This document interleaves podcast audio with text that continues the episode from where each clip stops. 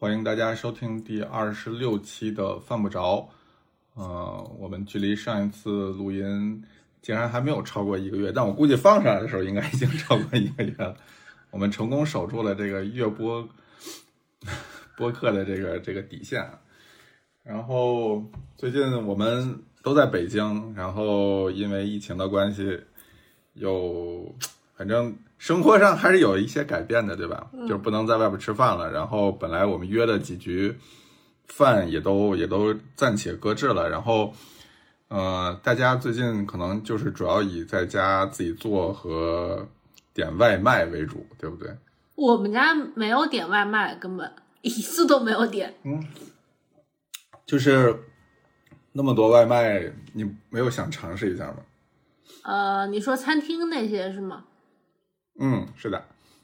好像也还好，因为本来餐厅有好多餐厅平时就很难吃，然后外卖就更难吃。哎呀，这这没法聊了。而且而且现在闪送费特别贵，你知道吗？然后闪送还特别不好叫，所以他有些餐厅还要求你要自己叫闪送。我想说得了吧，我就我就自己做吧。我想说。对，就是就是这么个这么回事儿。然后我有时候还做了，还给朋友发过去。然后我就我就自取啊，因为你你在的那个位置比较合适，就你住在很多餐厅的不是特别远，嗯、我们家比较远，所以我如果要等他叫个闪送，我可能就个半小时。他有时候闪送在接单慢一点，我就很被动，所以我就。特别不适合点外卖，嗯、然后我就都自己做了。然后反正就是餐厅不让营业之后呢，我就去了一次龙哥。因为龙哥就开始叫外卖了嘛，然后全场七折，然后我跟朋友就开车去，就停在正门口，然后进去说我要什么什么什么，他们在在里边做，然后做完以后拿出来，我们就在外边的车上吃。哦，就在就在车上就吃了，是是，然后还可以要扎啤，就是其实也可以坐在路边是吗？对，其实就相当于路边。然后我这两天经常去两马河嘛，嗯、有时候溜达溜达，有时候买东西就去。我从来没在北京见过这么多外国人，一夜之间北京就变上海了，就河边都是外国人，就穿着穿衣服不穿衣服的，就是一水的外国人。然后还有很多，怎么还有不穿衣服的中国人？就是那种跑步啊啊啊，或者晒太阳，铺一个毯子就往那儿就开始晒起来，特别多。就男的好多都就直接就把把衣服就脱了，然后晚上也很热闹，晚上有好多摆摊卖酒的，然后各种卖吃的的，就是那个。呃，使馆北街珍妮路的那个那个附近那条街太热闹了，每天下午就是。就是我我只要一路过那儿，我想这是北京吗？这跟上海一样。所以所以现在亮马桥那亮马河那边这么热闹吗？对，因为之前是麦子店那块特别热闹，因为很多店都在河边嘛。然后后来不就被就是封了，封掉了嘛。对啊，因为就是有人不仅在那儿叫外卖吃，还有按脚外卖捏脚，然后就。然后河边就被封了，然后这帮人就被赶过来了，就赶到了那个渔阳饭店的那一侧来了。哦，哦，不是渔阳饭店，说错了，是那个启浩的那那一侧。哦，就是就三里屯往北，启浩背后的的那一条，就正好离三里屯使馆也特别近，所以有好多店都开始有那种摆摊在外边的外卖，比如说像一做一忘，他们就开始做那个路边烧烤，就是那种。云南的烧烤，然后隔壁隔隔壁就是那个办个清酒会，然后他们就开始卖清酒，然后隔壁是珍妮路，然后很多人就进去买啤酒出来喝，就搞得非常热闹。我我以为把亮马桥封了之后，就是那边会比较安静，跟我想的完全不一样。没有，人就都过来这边了，就这边变得特别热闹。果然还是应该住在你们那个位置比较好玩。然后现在状态就是特别逗。下午呢就有很多人，但是没有什么摆摊的，因为说那个就不要妨碍当地的那个派出所的工作，嗯、大家就说我们各退一步，白天呢我们不再打扰你们，晚上我们出摊，因为派出所人就下班了嘛。然后呢晚上就是那个河边的灯就亮起来了，但是人特别多，所以呢那个那块的区域的做法就是说我们把灯都给你关了，然后派两个人拿大喇叭沿街喊什么禁止集会，什么戴好口罩，不许摆摊儿，然后没有一个人鸟什么，就所有人都在那儿又吃又喝，摆着地摊儿什么的，特别热闹。反正就是就是他喊他的，他宣传他，然后大家就该吃吃该喝喝。嗯，但是如果你要摆摊的话，还是有被这种清退的风险。哦，但是反正你要坐在路边可能就还行。对对对，没有人管你，就我去河边溜达溜达，这个没有人管，但你要卖东西可能就会有人管。我觉得好搞笑啊，你说就是你们去龙哥，就是龙哥是鸟十三，就是一个烧鸟店的老板的名字。嗯，他除了不能在店里吃，别的没什么区别。龙哥，我就说我们可以这样嘛，就是我点你外卖，然后我们都门口吃。他说没关系，就是我们完全响应政策的号召，人家不让堂食，我们就坚决支持不堂食。但只要出了这门，你爱干啥干啥。你在我门里边，除了吃饭，你也乐意干啥就干啥。哦，就是不能堂食，但能堂。对。就是解读的特别好，那唠唠嗑什么的，在在对，我们就聊天嘛。他他也很忙，一直在接单。然后我在那等外卖的时候，就跟他聊啊，都边烤串边跟我们聊天，一点问题都没有。然后烤好了拿给我说，那我们出去吃了。他说你慢走。但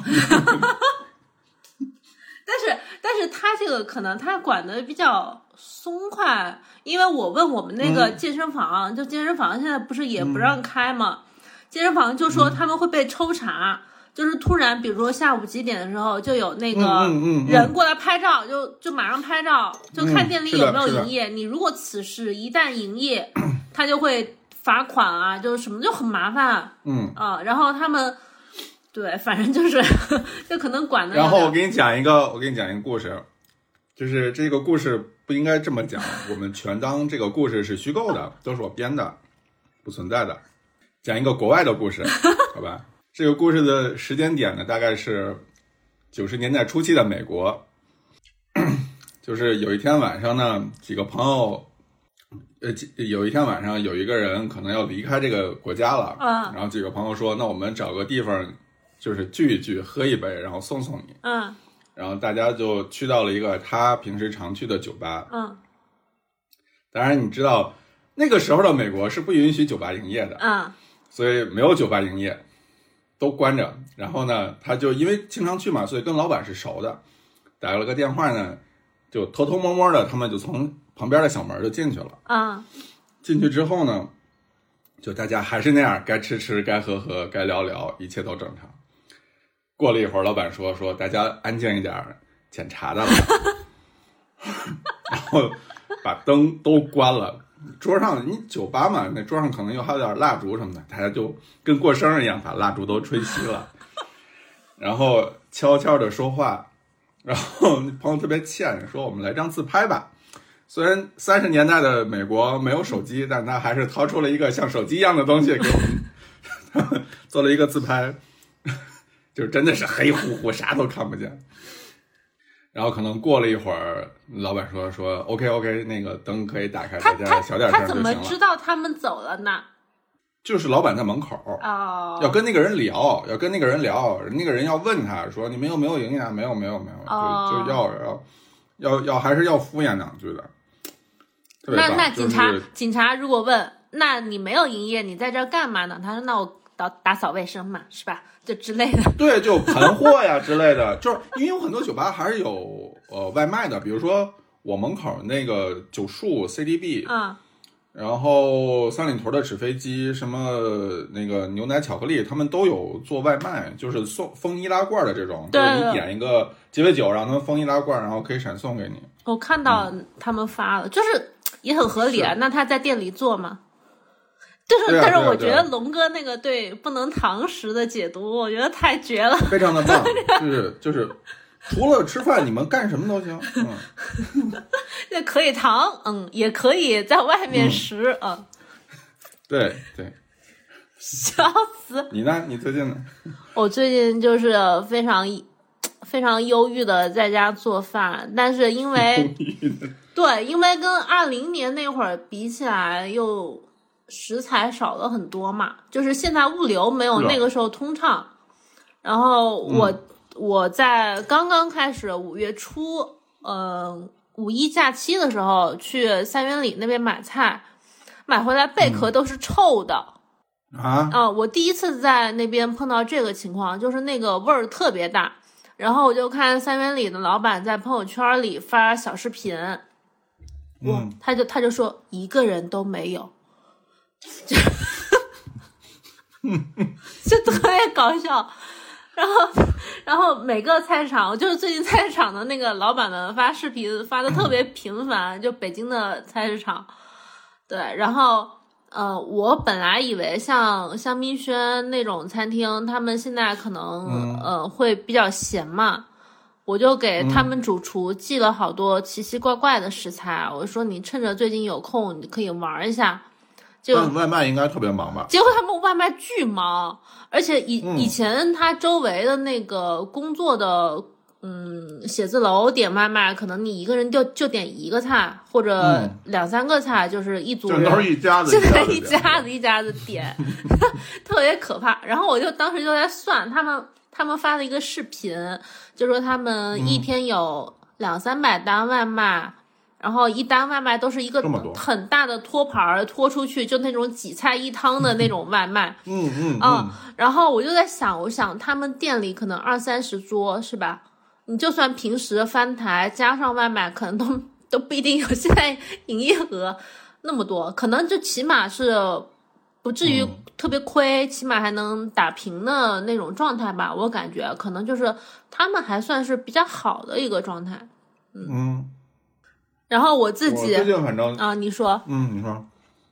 我我你自己我我上次就是五月十二号也不十一号，就是又传说了一次。要要疯嘛，然后嗯嗯嗯、哦、对对对，哦、那家那一波太折腾了，就那一波我就出去，就是说很多人都在超市就是拿着手机在等着，对对对说你找疯我就结账，你不疯撂挑子我就走，对对对，巨搞笑。然后那天我是我是当时我本来还没啥事儿，然后我就有好几个群里面还是都是那种不太做饭的年轻人在说说。你们要囤一点，然后还有些人说田田老师你也囤一点，嗯、我想说他们信息来得很快，然后然后我就直接打电话让家属去那个我们家附近菜市场买，嗯、我就给他开买不到了吧？开单子其实还能买到，菜市场其实供应挺充足的，嗯、但是人很多，就那一瞬间菜市场人就很多，嗯、而且结账的人特别多，对，结账人特别多，然后。呃，家属我就给他开的单子，就还是开那些你知道吗？就胡萝卜、嗯、土豆，然后西葫芦、茄子那些东西，莴笋，然后买回来就是我又把它整理了一下，然后还是跟上一波囤货囤的东西差不多，差不多差不多。然后结果那天就没有风嘛，那个是的，就感觉是那个靴子没有，一下就爆仓，对，爆仓了，靴子没有落地，那个没有风。然后我就这几天又在吃那些东西，就这个事情搞得我非常崩溃，就是很讨厌。本来就不爱吃西葫芦，又买买西葫芦，哎，就是很烦躁。真的，我我真的已经好久好久没有这样，就是这么久没出去吃了。嗯，上次这样应该就是两次隔离，一次就是呃二零年初，然后还有一次就是我上次寒川的那次。对。然后基本上最近就是在家自己做，或者出去跟别人吃。嗯，就去朋友家吃，去朋友家吃。的的次数反而变多了，就是因为你都没办法出去吃了，也没办法出去聚，所以都都好多人都说要不就来家里吃，然后就变成好多个家庭的聚会，今儿去这家，明儿去那家，然后后天来我家，就这种串。不是说不要聚餐吗？可说呢，我们也营业对吧？我真的，我今天我今天可能喝多了，为什么我今天觉得这么搞笑？这得跟大家说一下，就是你们听节目的时候可能会觉得这这两个人就是嘴里一直很碎，就是我在吃东西，然后同时我们俩在喝酒，所以就可能你们会听到我嚼东西和他喝酒的声音。没事没事，你平时反正也没少敲键盘。嗯，确实我我去年不是嗯做了一次那个香鱼嘛，嗯，大概八月份的时候，然后我一琢磨这个时间差不多了，我就问我那个供货商说，那个像那香鱼是不是应该正当季？他说是。我说那那我买几条，然后周末组个天妇罗局什么的。我说先来八条吧。他说八条，我们现在都一百条起卖。我说啊，这谁吞得下这么大量香鱼？他说因为上海那边还没解封，所以他香鱼只能从上海进。哦。然后都只能冻死了，就急冻之后给你发冷冻的。所以它成本就很高，是咱们就没办法一条一条都认识的那个供货商嘛？嗯，就是那个，啊啊啊！因为它香鱼是呃浙江那边还是还是福建、江苏那边？不是不是不是，香鱼不是，嗯，呃，香鱼是长三角那边，我记得是、嗯、是那边是那边养的，然后从上海发，然后我说那就之后再说吧。反正现在就是因为上海的事儿，我现在有两个快递，过年的时候买的，到现在还没发货呢。啥东西？有一双鞋，然后还有一个什么沙棘汁之类的东西。沙棘汁难道不是从内蒙发货吗？沙棘汁从新疆，是因为北京这边停了，大概有两个多月就一直在那停着。然后鞋我是上海那边的工厂，哦、不是仓库在上海，反正也发不了货。就是就这件事情确实影响蛮大。嗯。嗯，像你买东西之前都得先问问那仓库到底在哪儿，你看见上海发货的就不敢再买了，对，就真的出不来。嗯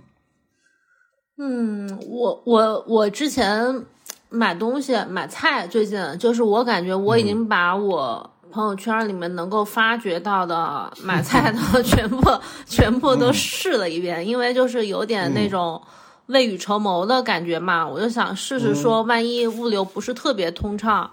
我还能够从哪些渠道买菜？嗯，结果我发现就是广东那边，嗯、呃，包括汕头、嗯、深圳，广东好快的，对，还有福建那边的，嗯，运输还可以。因为我以前也有大量的东西是从长三角发的，就是杭州还有上海，嗯、然后现在那一条基本上全部都不敢给我寄了，嗯，但是我那天。我年都惊了，我礼拜六晚上大概八点下单，买了五斤的牛杂，嗯，从清远发货，从哪儿？礼拜日上午就到了，清远，嗯，我礼拜六晚上八点下的单，礼拜日上午就就送到了，特别快，我都从来没遇到过这么快的物流。我我最近也是在那个就是汕头。它有一些牛肉店、嗯、它不是有小程序可以买牛肉、嗯嗯嗯、基本上都是、嗯、呃，我今天晚上下单，它明天早上就开始打单了，它就有那个顺丰单号、嗯、然后明天晚上顺丰就收货，后天我就能收到、嗯、我觉得还挺好的，就是我就开辟了很多那种囤货的那种这种路子，然后有一有一些鱼啊虾什么的，我就是动态动态储存嘛，就开始往冷冻柜塞，啊、嗯呃，就没有特别好的办法，因为北京它不是岳各庄又那啥了嘛，我就想说那菜市场可能我、嗯、我们也稍微尽量减少一下去菜市场的次数，嗯，是的。哎，你最近有拓展新的食材供应商的渠道吗？嗯。没有特别大量的新的，嗯，嗯好像我最近加了一堆外卖的微信。外卖，嗯，就是因为很多店以前你都加不到老板微信嘛，哦，然后后来开了外卖之后就随便加。你都加了谁？说说看。呃，加了祝平的，然后加了于清的，嗯，因为你以前也不会想到有有一天你会网购于清的东西，嗯、对吧？然后跟跟跟大家跟大家科普一下，于清是一个卖日料食材的，嗯、在呃亮马桥附近，在亮马河附近的一个很小的老店，嗯、但是跟雨前家你不在那儿，不是特别远，在那个提灯街附近，啊、哦，那块儿，反正跟你家不是美国大使馆那边，嗯，是，然后。然后明天就特别馋牛街的那个姚记肚包肉，嗯，然后就去那个点评上刷了一下，说那店已经关了，不干了啊，嗯，不干了。然后呢，我就看了一下那个大众点评上那个相册，然后有很多人拍那个照片嘛，就是有付款二维码什么的，然后上面就有老板的电话啊，说可以加老板的微信。然后我就加了一下，然后我说那个现在是怎么着？老板说就是回老家，然后不干了，但但是可以叫外卖。我说北京能发吗？他说北京能发，但是要要等一等。我说是最近有什么困难吗？他说因为看闺女去了上海，然后就被扣住了。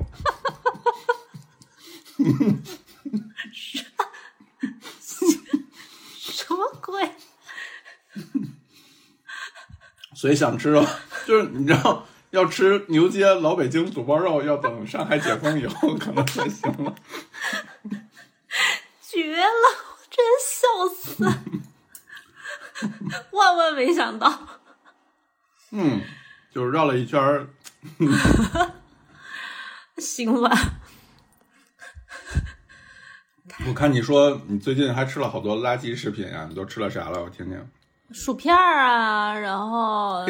冰淇淋啊，有一次一天就吃了三根那个冰淇淋，然后还吃了一袋薯片。然后我们家我们家其实薯片从来没有断过，因为有时候喝酒喝的没有菜了，嗯、你就用薯片就很方便嘛，原味的。然后以前、嗯、以前就喜欢吃那种袋装的原味的乐事。嗯后来发现囤那个太占地儿，因为因为特别大、嗯嗯嗯，然后就开始囤那种就是桶装的，对，因为嗯对，然后就没事就吃一袋。但是你健身房那边怎么办呢？自己在家练了一下，然后因为我们家不考虑买那个那个健身什么板儿。你看，我跟你讲，跟田龙老师在朋友圈里分享了一个价值大概一万四的健身器材，我分享了两次。是你买了吗？没有，我我就是发出来看看有没有广告商看到这一款，然后可以投放一下，可以打个折。完了，我跟你讲，这个这个这个设备就是没戏了。为啥？都不找你。就是啊，这肯定得黄，赶紧找我。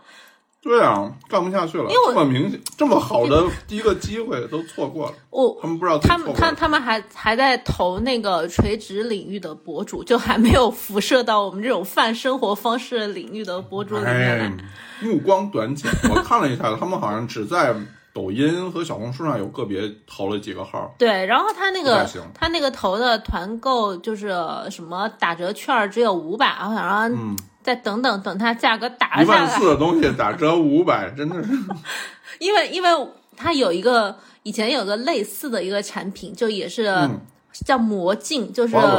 呃，就是魔镜对着镜子里面，它可能给你搞点操啊什么东西，好像是被 Lululemon 还是哪个牌子收购了。嗯嗯、然后我有个、嗯、我有个朋友，就是是他的第一批用户，就是第一波买了魔镜，嗯、当时要八千多，我们就说你买个八千多的镜子，每天对着它跳操。他就说因为因为对他来讲他的时间很方便，就每天早上起来跳十五分钟、嗯、冲个澡再冲出去上班。跳十五分钟。对，然后他他又在朋友圈分享了，他说所有问他关于魔镜的使用体验的全是 V C。很笑死，就是没有真实的用户关心这个东西的体验，然后结果过了一两个月之后，那个东西就对半半价了，只要四千多。是。是，魔镜感觉就是真的是那个技术含量感觉就不是很高，对，嗯，不如你分享的那个，那个看上去还稍微有一点科技感，对对对对，所以我再等等它降降价、嗯，或者看看有没有人投放我。话说的这么明显了，听到这个播客、哎，反正最近就搞这些，哎、嗯。然后呢，你是似乎还看了不少剧、啊，没有看剧。你最近好闲呐、啊！你怎么会这么闲？因为就是不是很想工作，以非常恐怖。不是因为以前你知道我们自媒体现在是旺季，就是六幺八之前，嗯，六幺八之前，现在应该已经就是开始约、啊、约什么档期，因为马上就要预售了。但是因为有很多品牌可能他今年预算有限，或者是他仓库在上海，嗯，现在就是一团混乱。然后我又现在我又不是很想写菜谱，大大家消费欲望也没有那么高，对消费消消费的那个就是没啥想买的东西，就也也不想花钱。然后然后我又不是很想写菜谱，最近因为你写啥菜谱，你会发现别人买不到食材，我想说搞啥？你有啥好写的？就是完全没有乐趣。嗯，而且而且甚至我写菜谱的时候，我我都发现说他买不到食材的情况比你想象的会要更严重一点。就是在是的是的在上海那个疫情，嗯、呃，第一第一波就四月初，三月底四月初的时候，嗯，我就开始写那个疫情的菜谱，就写过一次全部是土豆的，嗯，还有一次全部是胡萝卜的。嗯嗯，然后写全部是土豆的，嗯，我当时还弄了一些肉片啊，什么鸡蛋啊，后来发现不、嗯、不行，这个东西人家也没有。啊，然后我就写了一篇胡萝卜，基本上是全素的，就全胡萝卜 solo 的，嗯，然后那个之后再写了一个什么囤货的，然后我就歇了半个月，就是那个公众号就没更新。嗯，你真的不知道写啥，就是你有菜别人没菜，而且就好像你也不能整个心态是置之事外的说哦，那我们继续吃好喝好，是就是你自己心里也很难受。对，你不能假装没有这件事情发生。对，然后就没啥好写的，没啥好写的。我我自己琢磨一下菜，嗯，那个时候北京的物流还行，就还自己琢磨一下菜。然后最近，嗯，因为北京物流也不太好，然后又被囤货困扰，就是反反复复的在吃那些西葫芦那些东西，所以我现在就很没创作欲望。呃，就每天就在散步啊，看看小说啊。嗯啊，呃，那个看看一些老菜谱啊，就算即使现在没有做，哎，亮马河溜达溜达嘛。哎，没想到你们亮马河这么热闹，特别热闹，特别热闹，感觉是两个世界。嗯，特别多的人，每天一到晚上都是都是人。但是我我就觉得，我最近可能生活习惯有了一些改变，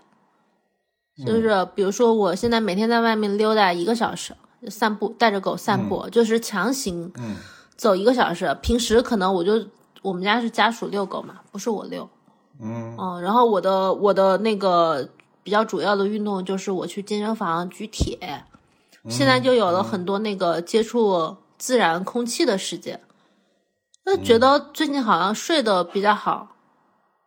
嗯，就是那个睡眠是阳光照射也多了，对对对，那个睡眠不是说你特别疲劳，因为那运动量也很小。就不是因为疲劳，而是因为感觉是你跟大自然有了一些交流，哦，然后也可能自然的黑色素就是又又出现了，嗯，褪黑素，对。然后那个我们家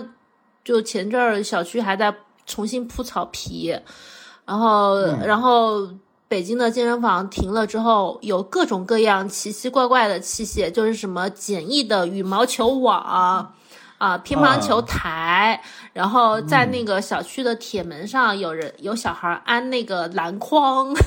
然后，哦哦哦，然后还有一个那个大爷拿着一个羽毛球拍当太极剑在在那儿挥剑，我觉得特别搞笑，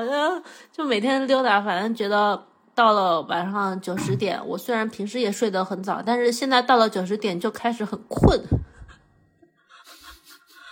就觉得也你要不还是来我们这边吧，我跟你讲，你溜达一圈你就喝的五迷三道的，因为处处都是卖酒的。嗯，反正就是现在就是这么一个生活状态。嗯，然后有看一些什么东西吗？嗯，看有看一些综艺，但是没有太着重看美食类的，就是看一些什么生生不息啊。啊，然后哦哦哦哦，是是那个粤语的那个，对对对，然后看一点言情小说啊，嗯，就是让自己放松下来。哦哎，不知道你还有这爱好？我每天早上追更，早上起来先刷一篇，再出去遛狗。哎，你也体会到就是催更别人的乐趣了，是吧？哦，没有，因为我没有认证我的账号，我就不能不能评论留言。只能白嫖，真的没有就花钱看，花点数要充值。哎呀，反正对，因为在家嘛，其实你，我觉得不上班这件事情真的是太美好。对，哎，有有一说一，就是你在家的话，你其实就有很多时间可以一边工作，然后一边看一些你平时懒得看或者说想补补的东西。这是一个比较理想的情况，我觉得是。然后就是各种会议的间隙可以刷一刷抖音什么的，这些你在工作就是在公司你很难这么操作，对吧？你就真的只能对着屏幕发呆，然后佯装自己很忙的样子，只能看看行业网站什么那些。哎，对，但在家就开心很多嘛，然后就可以疯狂的刷抖音。我最近真的是刷抖音刷的，你都刷啥了？太开心了！哦，在抖音上关注了好多做教人做饭的事儿。就是今天我那个群里不是还有人在聊小红书教人做饭嘛？然后我最近在抖音上就关注了很多教人做饭的，我就觉得抖音上面教人做饭。形形色色什么样的都有，然后有那种呃就是一个一个小伙子呃的视频、嗯、然后他其实不是正经教你做饭，那小伙子是在东北那边开小饭馆的，嗯，卖点什么朝鲜冷面啊，然后卖点什么脱骨鸡爪啊，然后卖点什么就是那种就是很很家常或者路边摊的那个东西、嗯、然后他会告诉你开店加食品添加剂跟在家自己做。哦，他烤肉就是他弄了一堆调料，就是你可能在其他那种教人做菜的视频里也见过，就是这个那个就怼在一块儿，然后他就拿出来一个，你看嫩肉粉，他说开店的人就一定要加这种东西，然后包括他之前做呃冷面的视频也拿出了好几种就是常用的食品添加剂，他就一勺一勺一勺一勺往里边加。他说他最早先开店的时候想的就是说我不要加这些东西，我要就是就是我们家里用什么我就用什么，对，然后发现就是大家都不喜欢吃，觉得你这个味道有问题，你这个味道不对，然后他就他就他就放开了，然后就狂怼食品添加剂，然后大家纷纷说好，说都是妈妈的味道，跟儿时的味道一样，然后他就特别逗，这个很适合王老师去看呀。对，然后他就教人做菜，他就说，他说有有粉丝问我说这个脱骨鸡爪怎么做，然后他就给大家大概讲了一下，他说这是在家的做法，如果你要开店，然后他就拿出了一个什么一个罐儿，说你就要加一勺这个东西，儿时的味道特别棒。这个这个这个、他这个切入点找得很好，你别说，就是嗯、呃、就是比如说。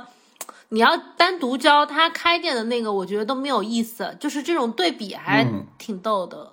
嗯, 嗯，是他就会前期就前期的步骤你就觉得嗯很正常，然后忽然就拿出一个什么东西来说我们来加一下这个，说味道一下子就上去了，可以笑死、嗯、就包括朝鲜冷面里边那个那个冷面汤不是有什么气泡的那个那个就是加的小苏打。嗯，什么加小苏打？就是朝鲜冷面它不是有一种是那种带气泡的，就像碳酸一样的，有有的说是加了雪碧或者什么的，然后他就现场告诉你其实就是加小苏打跟醋，然后这两个东西往起往往下一拽，然后呜那个气泡就出来了。哦，我没有吃过朝鲜冷面，那个是饮、嗯、那个小苏打加醋是腌制还是饮料还是啥？就是冷面的那个面汤，就朝鲜冷面的那个汤会有那种气泡感。哦哦，北京也有，你要搜三圈冷面可能大概就是这种东西。所以它那个是就是为了做出气泡就加这个小苏打和醋、嗯、是的，然后他们是酸碱中和就没有太浓的味道是吗？可能是吧，但是会出现大量的气泡，就是为了感觉跟干冰是是同样的东西。就非常有效果。哎，好神奇哦，就是完全是为了笑、嗯、就, 就看了一些特别多奇奇怪怪教人做菜的视频，就是然后还有一个东北的一个小伙子教做饭，然后就会呃边教边讲很多很原理的东西。嗯，比如说他讲茄子，呃就是我们习惯做茄子都要拿呃油炸那个茄子，呃，如果自己家做的时候，很容易出现那种生茄子味儿。他说是因为茄子里边有有一种碱，这种碱呢是在高温，比如说一百八十度以上才会被破坏掉，所以通常都是拿呃油炸，因为油很容易就到达一百八十度以上，所以它会把那个碱的味道破坏掉。那如果你在家不想做那么宽油，他的建议是你可以拿醋拌一下，然后蒸一下，就因为碱跟醋就酸碱也能中和一下，然后因为蒸的那个温度也相对比较高，虽然达不了那么高，但是也有一定的作用在。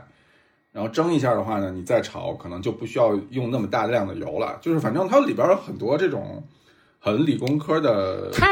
背景知识，它这个听起来不是家庭厨房会 copy 的做法、嗯、哦，还挺冷门的、嗯、他是个职业厨师、嗯、然后他就会说，如果你们要在家里做的话呢，你如果不想用那么多油，你可以通过什么办法来处理这个东西。就是反正看了很多这种奇奇怪怪咱们做菜的，我就觉得比那个加什么就是做什么菜都往里面加蚝油的那种要强很多。这个听起来听起来还还还不错。对哦、嗯、哦，我最近还在玩小红书，就是我今天不是看你那个群里面聊嘛，嗯，因为小红书是那种就是。它跟抖音还不一样，它大部分还是靠文字描述、嗯、然后描述的形容词还是比较的贫乏，很多时候就是什么的天花板，天花板对对对、嗯、什么天花板，天花板，然后然后你们不是我会怎么着，任何人任何一个人不是我会呃那句话咋说来着，嗯，那我我都不记得那个话术，就是反正就是你们不是我会哭那个意思。对，然后就啪啪啪写一堆、嗯、但是但有些菜确实一看就是不太对，但是全凭一张嘴，你知道吗？就是对对对 对, 对, 对, 对, 对, 对, 对, 对, 对，他就是他就说这个巨好吃巨好吃，然后下面就有一堆人问怎么做，然后他说你们看我下一条，看我下一篇那个笔记，然后或者就是关注我明天发什么之类的，就是就是这种吸引粉丝的套路。然后还然后评论区一般还会讲说呃，孩子有孩子有好多笔记，快去主页关注。我就在学这个，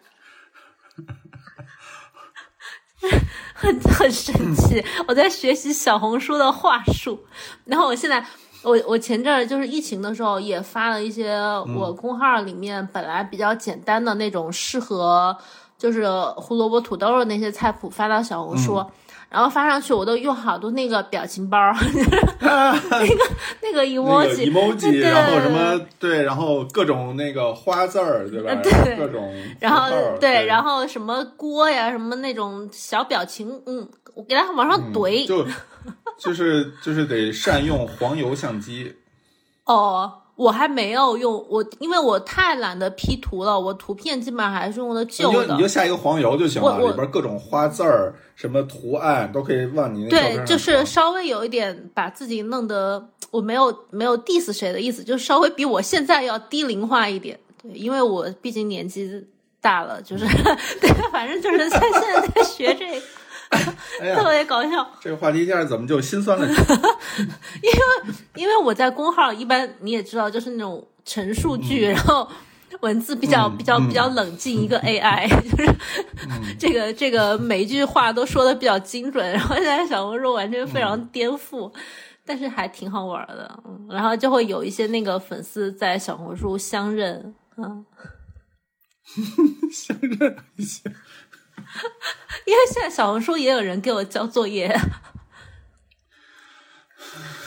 还还还还可以感觉。但但你那个模式放到小红书上好好弄吗？你要把大段的文字都截成图放上去吗？我就写到下面的文字区域，然后我有一些、oh. 有一些菜谱还挺多的，就是有些菜谱它阅读也有小十万那种，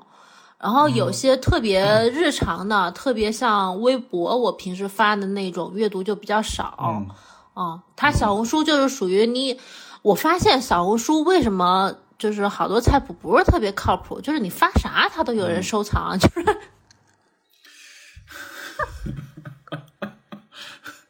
所以有些菜谱我就想说，会不会太简单了？就是以我的那个感觉来讲，会不会太简单了？然后那篇就巨多收藏。是是，反正小红书这个社区也蛮妙的，就是对，但是小红书有一点很好，就是它氛围特别好，就它它不太会有人过来杠你啊，奇奇怪怪的人过来，对对对对，然后大家就是就姐妹那个，它很像抖音嘛，对，它的很像抖音，都基本上算精准推送，就是你对这个东西感兴趣的，它才会看得到你。对，而且它讨论或者问你的时候，就是姐妹怎么怎么样，那个怎么做，就是很客很客气。就张口闭口就是叫你宝子，宝子，宝子一般是那个感觉像是就是商务商务跟博主的称呼，宝子这个这个品你考虑一下吗？宝子，小红现在亲都已经没有人叫了，都是宝子。小红书就是姐妹，嗯，哎，那小红书有时候还看那个就是他们家长里短的那种。很像以前 B B S 上那种 family 版，嗯、家长里短说，就她老公怎么样，然后或者她婆婆、她妹妹，就是很奇奇怪怪的。然后下面，但是就是这个故事一般也就还好，就是下面的评论一般非常搞笑，我、嗯、就很喜欢看那个评论。哎，他们三观又还还比较正，相对来讲嗯。嗯。但我后来发现，为什么小红书它？疫情的东西很少，就是你没没有太看见上海人民在上面说现在的情况，嗯、因为他好像有些限流、嗯，就是我看到有些博主说他想发他们现在家里那个情况的视频，嗯、但你如果说是比较负面的，他好像会审核不通过，嗯、或者就直接不给你展示。是，抖音你也完全刷不到啊、呃，所以反正因为我二零二零年的时候我就发现这件事情了，我想说这真是一片净土，大家还在消费，还在买奢侈品，嗯、就是已经疫情这个情况还在买奢侈品，我当时就觉得很惊讶，我我现在才知道原来是这个原因。抖音也是，你在抖音看就跟什么事情都没有发生过一样。嗯，就反正挺割裂的。然后我有时候就微博刷得很累。因为因为那个新闻实在还是挺那啥的，然后我就去刷一下小红书平复一下心情。哎，我我也跟你差不多，就是你刷一会儿微博或者刷会儿豆瓣，你就憋了一肚子气，然后无处发泄，然后打开抖音，然后怀看看小动物小猫咪，对对对，就治愈一下，就就每天在这种情绪里面横跳。对对对对，就是的，就是上上着上着班，然后啊开会开憋去了，然后看微博，哎呀更多了，然后大家都也怀疑了。对对对对对，就是这样。嗯，哎，那除了这些，你最近又看了些啥？有没有看了什么书啊，或者电视剧之类的？书和电视剧好像真的没有啊。哦、你你看了啥吗？我推荐几个吧。嗯，我看了最近这一季的日剧还不错，有一家有有一个日剧叫《熏制生活》，是烟熏的熏。嗯，就将两口子每周末都自己做烟熏，各种烟熏，然后看完了以后就是有了冲动，然后每周末都做烟熏，对，然后各种各样的烟熏，然后我一时冲动，然后也搞了一些烟熏的东西，自己在家熏点东西吃，哎、我, 我觉得还蛮好玩的。我不得不说，日本这个美食剧真的做的很细分领域啊，是，这真的烟熏已经已经卷到这个小领域了吗？嗯嗯，而且而且每一集的内容都不一样。他他都熏了啥呢？他就是有热熏，有冷熏，然后熏过各种东西，比如说熏过咖喱，熏过咖喱，嗯，熏饺子，就是速冻的饺子，然后拿去熏啊，嗯，然后熏过橄榄油，熏过酱油、鸡蛋、cheese 那些都已经。就很正常了、啊，然后还熏过点心，熏那个年轮蛋糕。但是熏，嗯、但是熏酱油我能 get 到，因为我在日本买过那种烟熏酱油。嗯，熏橄榄油也可以的。嗯，我我家还有一个烟熏锅。嗯，然后我那天看完了以后，呃，试了一个熏熏橙子，嗯，好吃。是吗？那你大概说一说，嗯、但是但是。呃，如果我们有听众听到这一趴，就是家庭烟熏的话，其实首先它特别毁锅，呃，就是因为传统的中式的烟熏是用那种大炒锅做的，然后熏完那个锅真的是很难再重复利用，一般是用一个废弃的铁锅做、嗯、然后还有一次我自己的经验就是我用一个专门做烟熏的土锅去熏了一点坚果，嗯，但容易裂是不是？不是不是，它那个它那个土锅因为它的热容热容率还是什么比较大、嗯、反正它就它就很不容易裂，但是问题是它聚热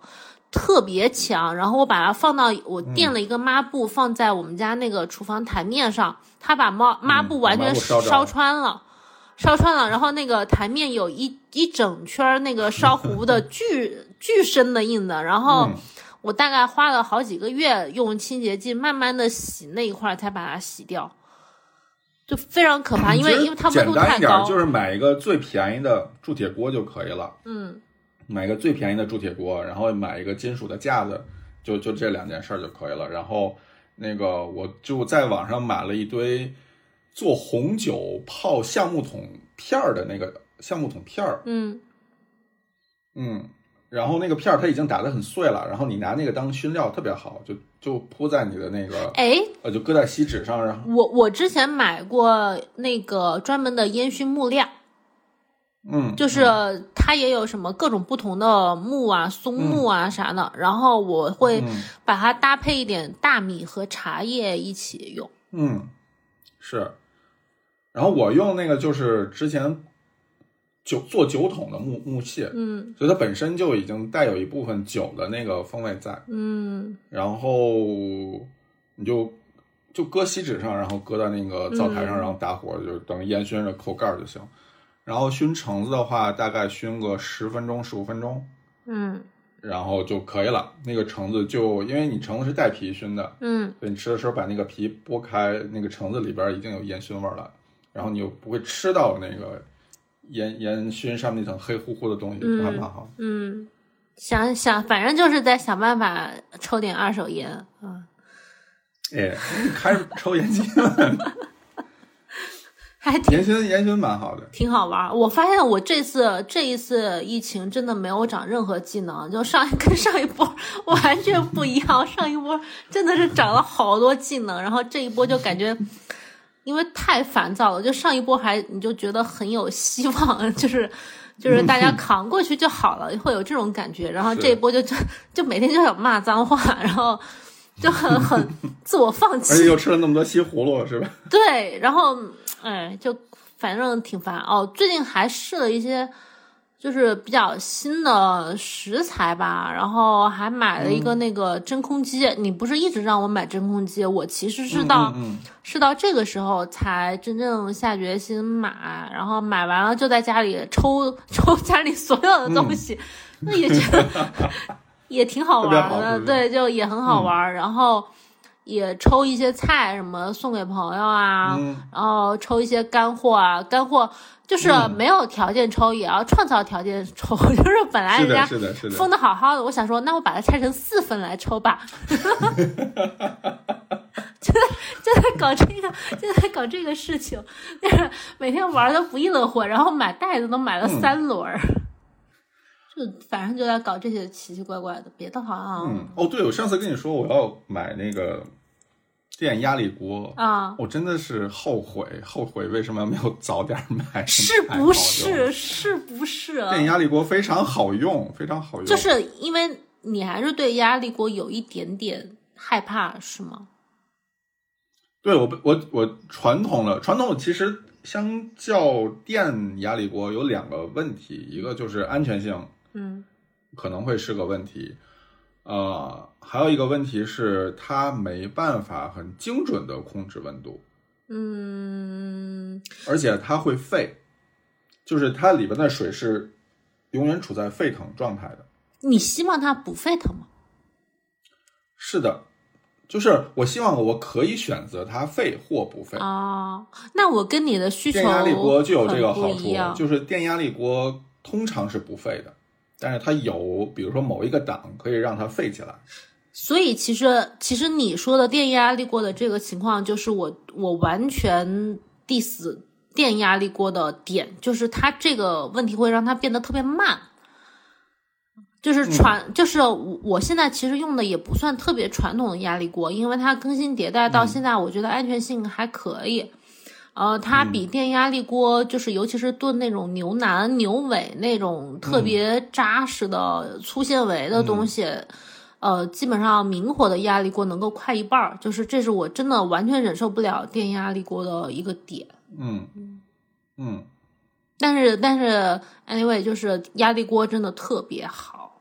压力锅特别好就是真的强烈推荐他买、嗯、大家买，就无论是电的还是就是传统的都非常好，嗯，真的是能省你，我真的是省好多时间，嗯，而且